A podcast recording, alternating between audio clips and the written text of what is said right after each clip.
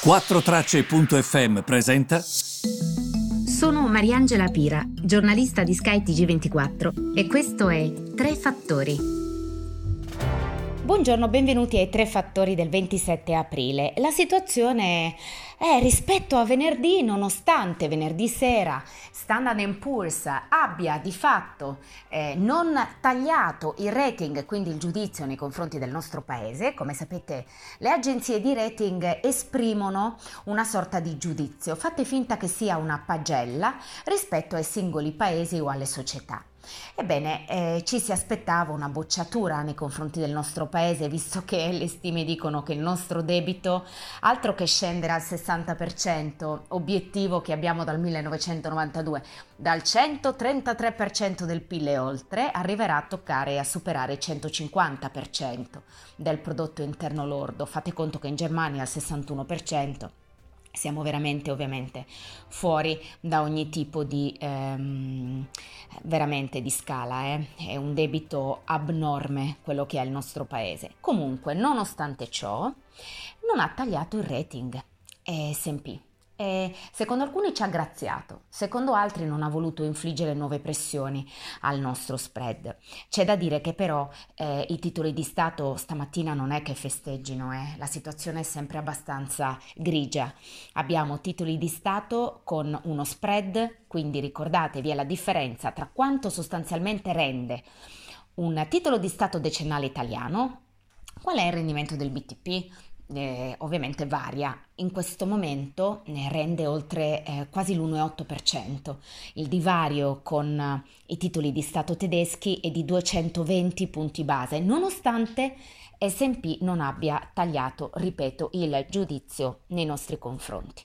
Ora, la situazione ovviamente è difficile, lo potete immaginare anche voi, ma eh, vi devo dire che ehm, c'è anche da dire un'altra cosa. I mercati stanno anche molto guardando alla riapertura, quindi alla cosiddetta fase 2, ma da questo punto di vista regna l'incertezza proprio nel, nel mettere in piedi anche un programma che sia un programma ehm, semplice, snello, che tutti possano leggere, regna molta confusione, non possiamo ovviamente negarlo. È difficile quello che sta accadendo, i governi non l'hanno mai esperito prima, quindi la situazione non è facile per nessuno però è molto difficile, eh, devo dire, fare una lettura semplice di quello che sta accadendo, eh? anche per un giornalista. Regna molta confusione. Questo perché ve lo dico? Ve lo dico perché anche in Italia ci sono alcune imprese che apriranno, a questo proposito andatevi a leggere il decreto, non chi scrive sui social del decreto, ma andatelo a leggere voi il decreto, è semplice, è online quindi è di facile lettura, si fa per dire, ci sono un po' di mm, azzeccagarbugli all'interno, eh? però ci sono per esempio i codici Ateco nuovi, quindi vedrete insomma a seconda del settore che vi interessa quali sono le novità e quando saranno le riaperture che vi riguardano.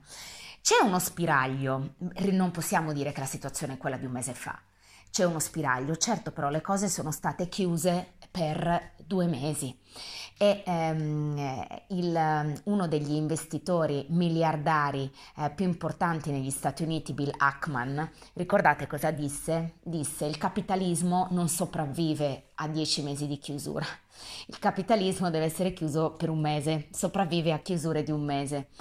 E, ehm, forse non aveva tanto torto, eh?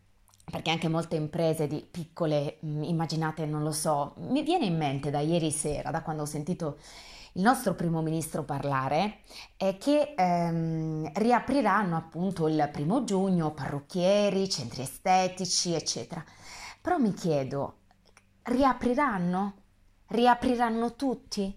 Vedete, oggi la domanda è questa. La domanda è chi sopravviverà a tutto ciò? E, ehm,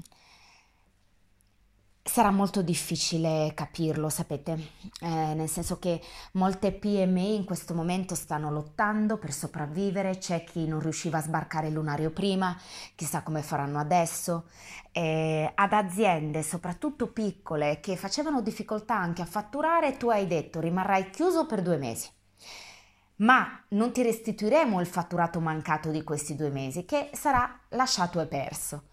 tu in questi due mesi in sostituzione del fatturato marcato potrai fare dei prestiti, quindi indebitarti, ma anche fare prestiti con 19 pratiche sarà difficile e quindi non solo non avrai il fatturato mancato, ma ti rindebiterai per quel fatturato che non hai. Eh, capite che è complicato, si scoraggerebbe veramente anche Giobbe.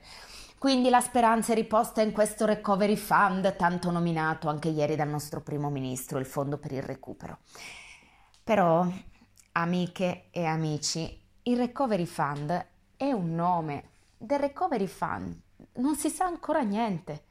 È un nome è uno strumento innovativo, ma non dobbiamo parlare dell'iperuranio, dobbiamo parlare di concretezza. Cosa vuol dire?